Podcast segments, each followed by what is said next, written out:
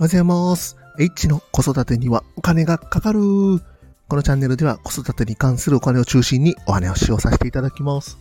今日は9月の7日4時45分です。今日のテーマは子育て、戸建てとマンションどっちがいいのというテーマについてお話をさせていただきます。まず結論から言いますと僕はマンションに住んでます。マンションに住んでます。まあそれぞれね、やっぱりメリットであったりとか、デメリットありますので、まあ、一個一個ね、ちょっとお話をさせていただきます。まず、戸建てのメリット。戸建てなんですけども、まあ、マンションに比べると当然広い。広いですね。まあ、これもね、家の広さによるとは思うんですけども、まあ、一般的には多分広いと思います。あと、マンションね、住んでると、あの、やっぱり下の階とか、ね、音とか気になるんですけども、戸建ては下の階を気にしなくても大丈夫。ね。子供が小さいとやっぱりね、走り回ったりとかして暴れないでとか、あの結構言ったりするんですけども、まあそんなことね、気にしなくても全然大丈夫なんで、その辺はね、戸建て羨ましいなっていうところがあります。あと、あの、戸建てはね、まあこれ、あの、戸建ての広さにもよるとは思うんですけども、駐車場、駐車場代が言いません。当たり前ですよね。自分ところの家に車を置いて、あと洗車とかもしちゃって、羨ましいなというふうに思ったりします。まあ僕が考えたざっくりとした戸建てのメリットがそんなとこかなというとこですかね。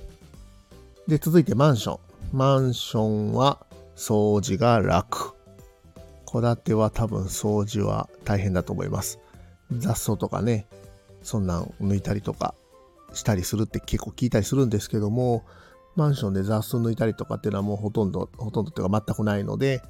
掃除は楽だと思います。まあ当然ね、家の中とか掃除機したりとか、まあその辺は一緒だと思いますんで、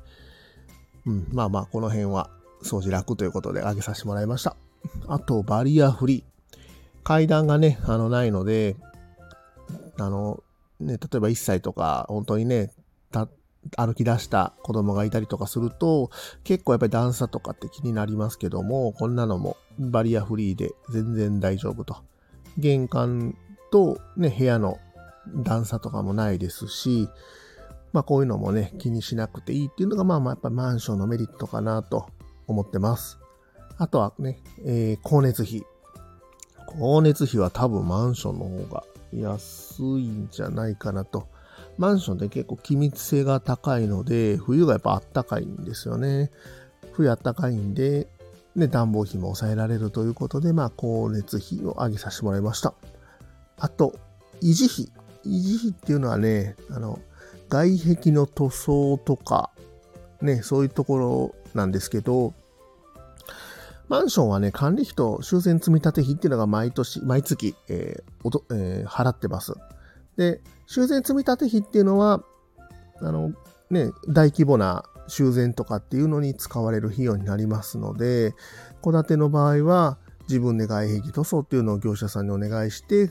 ね、100万単位のお金がかかるとは聞くんですけども、まあそういう費用が、えー、マンションに関しては修繕積立費として積み立てられてますんで、まあまあ、あの、